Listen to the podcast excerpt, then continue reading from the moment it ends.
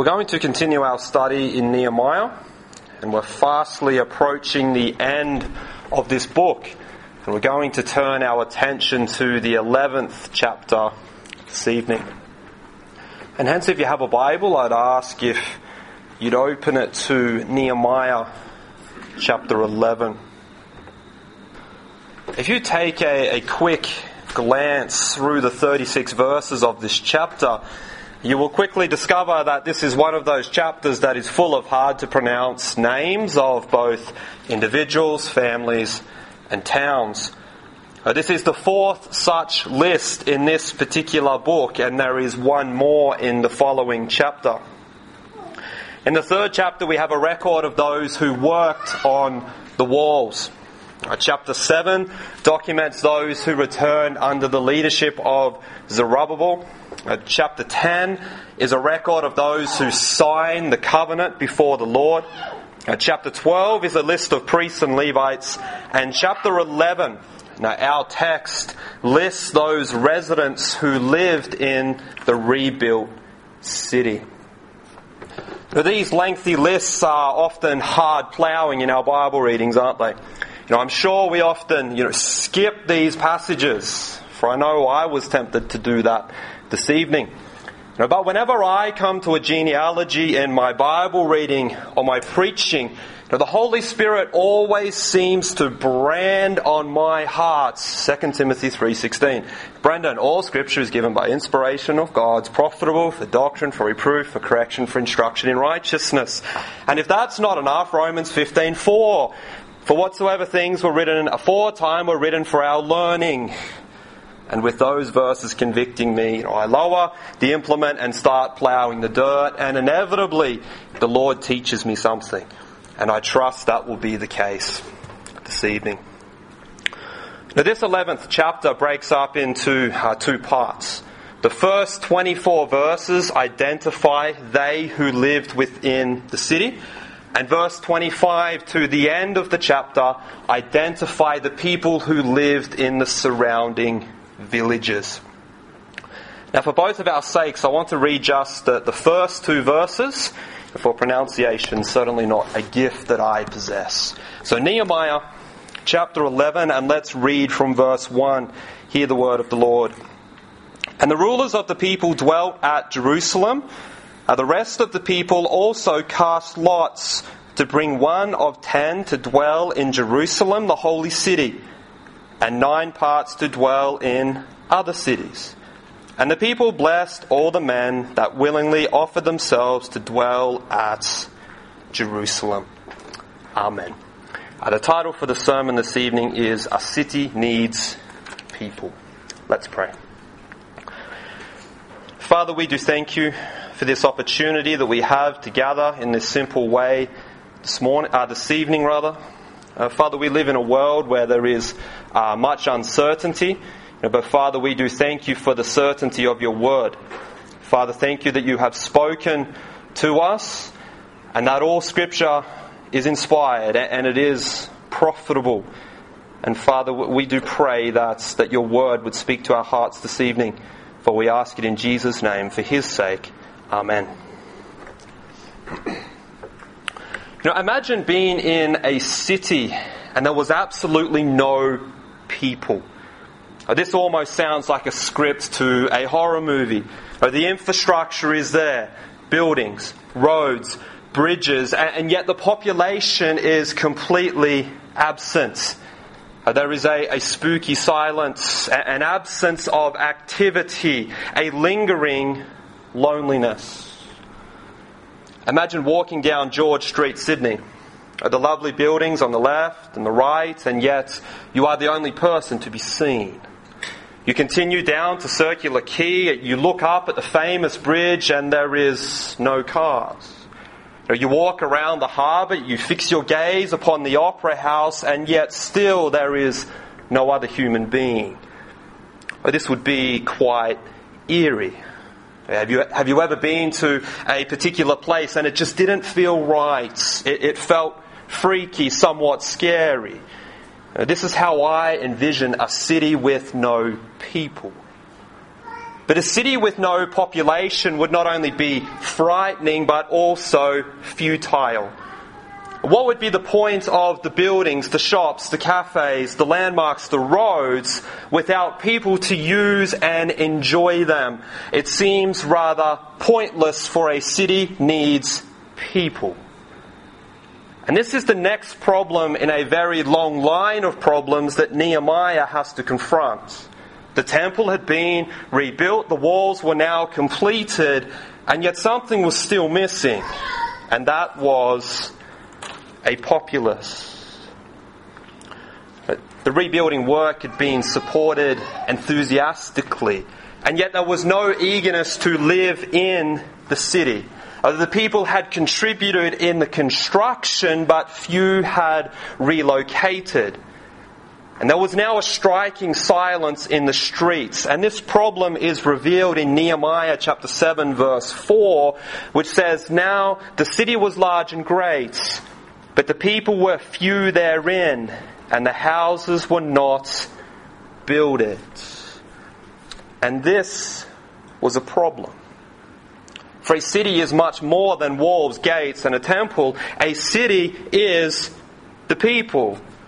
Uh, the walls and the temple had not been rebuilt to simply be admired, but for the benefit of the population. In fact, this whole work was about the people, not the walls. And Nehemiah had to address the problem of population. And this is recorded in the chapter before us. So let's examine the performing of the populating process. I think a good place to begin is by asking uh, two questions. So, number one, why does this matter? Or does it really matter if the people did not live in the city? Is this really that important. On a purely practical level, having people was a necessity to defend the city. It would be incredibly vulnerable without a population to defend it. The gates and the watchtower would be useless if there was no one to man it. So, on a practical level, this is the primary reason dictating the requirement to repopulate. But there is a greater reason and that is that a thriving city and a thriving people were a necessity for the coming Messiah. This holy city couldn't be some desolate place, but rather it had to be a thriving city with a strong population. And this is where Nehemiah fits into the meta narrative or, or, the big picture of the Bible. For it records both, it records the rebuilding of both the city and the people are both necessities for the Messiah. As one writer put it, God had great things in store for Jerusalem, but one day his son would walk the city streets, teach in the temple, and die outside the city walls. This is why it required a people. And this leads to a, a second question why were the people hesitant? Wouldn't it make sense to immediately relocate? Or why the hesitation? Isn't the city the place to be? Know, one author had these uh, helpful insights in explaining the hesitation, and I've, I put it in your notes. It's a lengthy quote. He said, In the event of an attack, Jerusalem would be a particularly dangerous place in which to live. A farmer living in reasonable proximity to the city might have his crops plundered and his herds driven off, but he and his family could, in all probability, escape with their lives by hiding from the invaders. In a similar way, people living in the outlying towns would be able to hide in the hills as soon as a band of marauders came into their vicinity. Not so with living in Jerusalem. The capital would become the focal point of an attack. Furthermore, those residing in the city found it to be a post of labor as well as danger. The fortifications required constant guarding, and this imposed additional responsibilities on the citizenry. Excuse my daughter. Hmm. So I think we can see why there was hesitation. It was a dangerous place to reside. You know, this would be the place the enemies would target. And it also required one to be involved. It took much effort to live in the city. And also, one may be forced to leave the land they occupied and also their occupation to make this relocation a possibility. And in light of these difficulties that had resulted in an absence of people dwelling in the city, how did Nehemiah go about confronting this particular problem? And this is spelt out in the first two verses. So we see from verse 1 that it is determined that one tenth or, or a tithe of the people were going to live in the city. And if my mathematics is correct, throughout this list of names, some numbers are included. And it seems that 3,044 people came and lived in the city. And this could probably be at least tripled when we allow for women and children. So there probably would have been around about 10,000 people chosen to come and live in the city. Uh, before we see the process of determining how one would come in, I want to draw your attention to the first phrase of verse 1, where it says, And the rulers of the people dwelt at Jerusalem. Here we have the leaders no doubt including Nehemiah setting the example. He would not ask for something to be done that he himself was not willing to do. There was no hypocrisy in his leadership. He's out the front leading by example. And that's a wonderful pattern for all leaders to follow in whatever sphere we may lead, whether in the home, in the workplace, or, or in the church. A good and godly leader will set the example, will illustrate what is required. Oh, the life and example of a leader should not paint on the canvas a, a picture that is contrary to the message they are communicating or the standards they are demanding. You know, with the leaders leading the way, it is decided that lots would be cast to determine who would accompany the leaders in the holy city. Oh, these lots could have been sticks of, of various lengths, so you know you draw the short straw. They might be flat stones like coins or some kind of dice. The exact nature uh, is unknown. Uh, the closest modern practice I could think of is probably flipping a coin. Uh, but the question is, why cast lots? Uh, in this particular scenario, it could refer to two things. So it might just be a chance procedure. People were completely and utterly unwilling to do this, so this was developed as the fairest way to determine the unfortunate families who would be forced to relocate. That's one option. Or this could be a method used to determine the will of God for this particular situation. And that's the view that I favour. You know, there are many instances in the Bible where the casting of lots is practiced to determine the will of God. It's seen in the book of Joshua when they divided the land. It was practiced to determine the scapegoat. If you remember the Day of Atonement, there's two goats, and the lot would fall on one goat. And also the story of Jonah when he was on the ship. Lots were cast, and Jonah was elected as the one to be thrown overboard. You know, this practice of casting lots was never condemned by the Lord. In fact, Proverbs 16:33 says that the lot is cast into the lap, but the whole disposing thereof is of the Lord. So this was a method to determine divine direction. It acted as a compass or a map. But there's a very important aside that we must understand that you know, this is not a practice that we should undertake to determine God's will. For we have the Holy Spirit dwelling within us, and we have the completed canon of Scripture. And hence we can expect God to make His will known through His Word by the guidance of the spirits, you know, rather than sticks or stones. You know, don't go home and roll the dice to see what you should do tomorrow, because that's gambling, really. Know, but, but nevertheless, in this particular dispensation of time, you know, the casting of lots was practiced. And in this specific scenario, it determined who would move into the city. So this was the process in determining the one tenth. In verse 2, we are informed that people willingly offered themselves. Now, this could mean that they who were elected by the lot willingly submitted to that decision. Okay, you chose me, I will go. Or it could refer to a group who moved to the city before the casting of the lot of their own accord. They, they saw the need and, and they went. Or it could be a reference to a group who, after the lot had been cast, decided that they would still move to the city despite the lot not falling on them.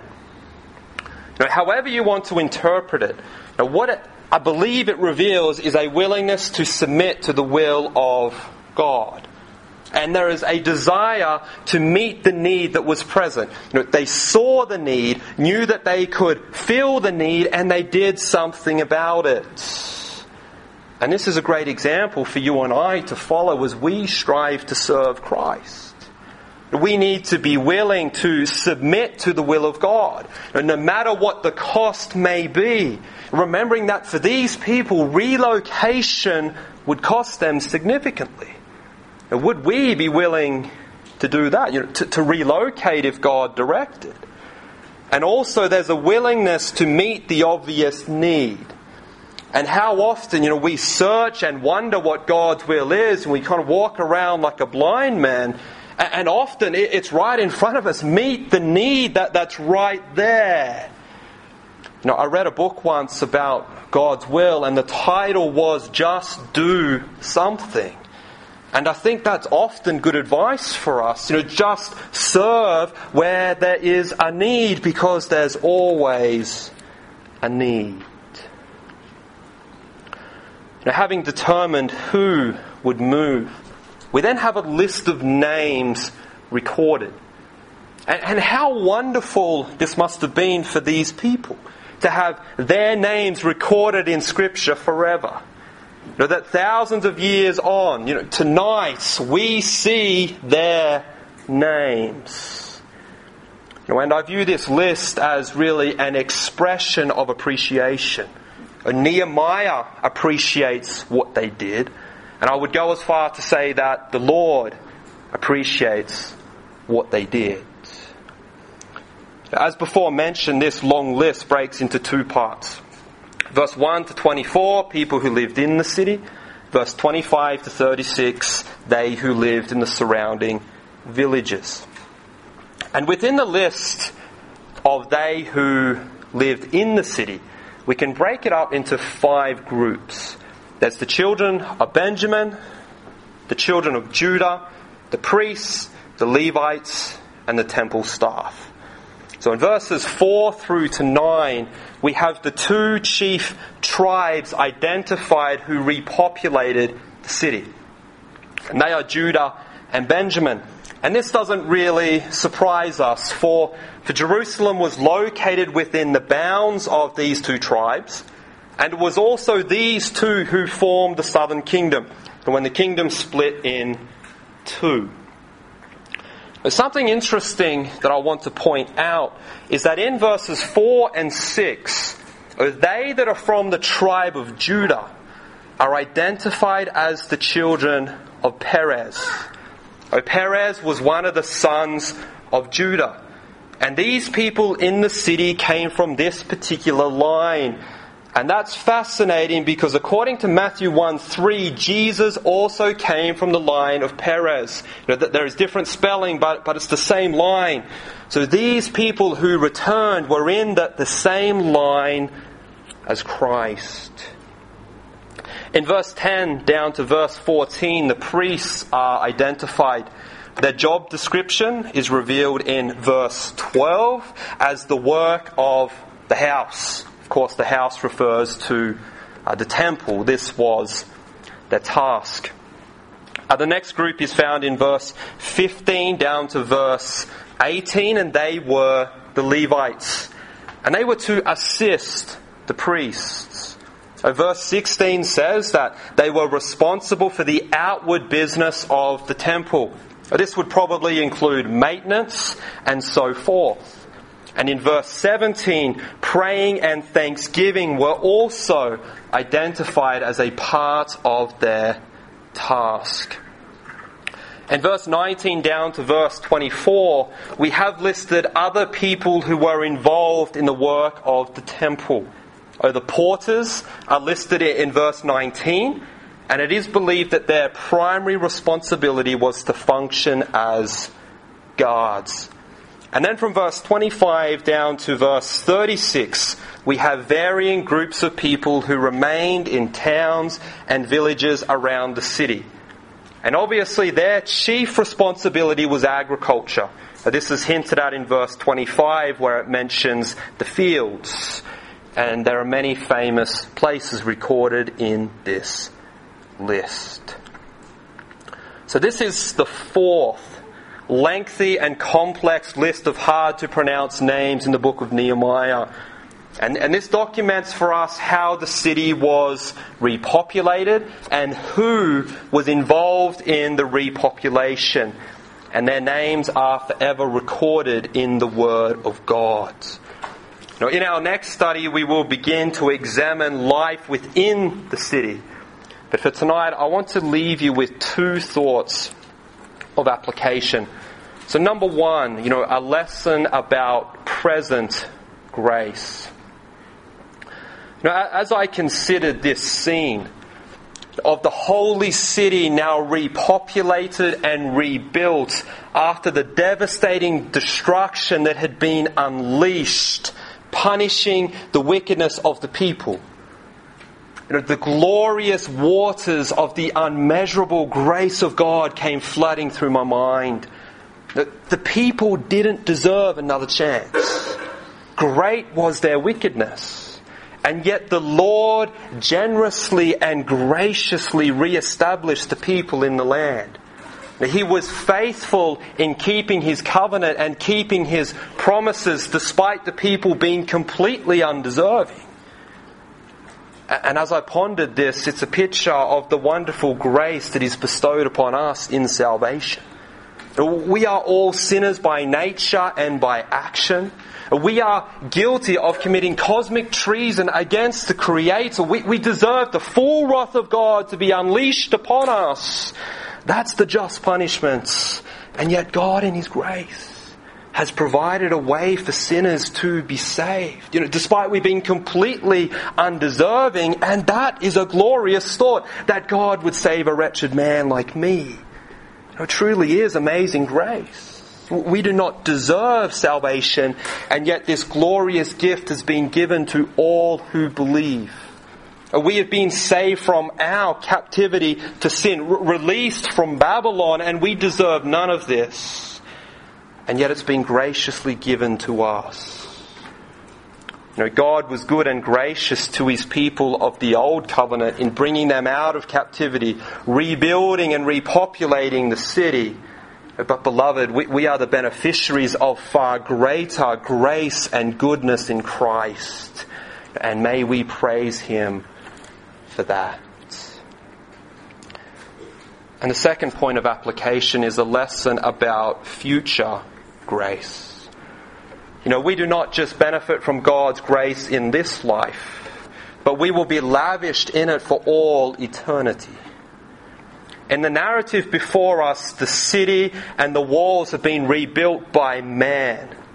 And now the city needed to be populated. Now, Jesus Christ is also building a city. It's called the New Jerusalem. And it will be far more glorious and, and spectacular than anything we can imagine, far greater than the earthly Jerusalem rebuilt by Nehemiah. Our puny, finite minds can't comprehend the glorious beauty and wonder of this city. The Bible describes it as a large city. The walls will be made out of precious stone, the gates made out of pearl, the city built out of gold that is so pure, it, it is clear, it, it will be amazing. nothing like we have ever seen. You know, picture the most glorious beauty you have ever seen. Times that by a thousand and you might just be getting close. And yet despite all of this glorious beauty, all of this wonder, all of that will pale into insignificance for Jesus will outshine it all. And beloved, this glorious city also needs to be populated and all who believe in Christ as Savior, this will be our eternal home. This is the glorious future that awaits you and it awaits me. Living in this glorious city with all of the saints throughout history and with our Lord Jesus Christ forever. Now, this is graciously promised to those who believe. And I don't know about you, but I can't wait. We, we have a glorious future awaiting us. And this future hope is meant to aid and assist us through our time in this fallen world with our broken bodies. For as the hymn writer said, this world is not our home. And there is a time coming when we will be taken home. We will be glorified. No more sin, no more pain, no more weakness and frailties and we will be fit to be residents in the new Jerusalem for all eternity in the presence of Jesus Christ. That is God's gracious gift to you and to me. this, beloved, is our future hope. Amen.